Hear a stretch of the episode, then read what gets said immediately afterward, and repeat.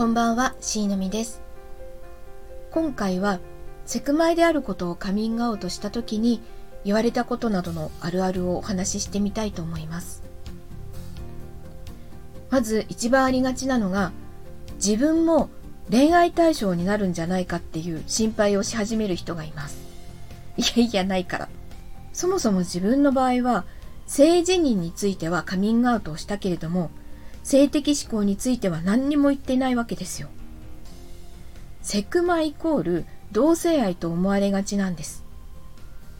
自分の場合は完全な女の人って恋愛対象でもないし性的対象でもないです。もし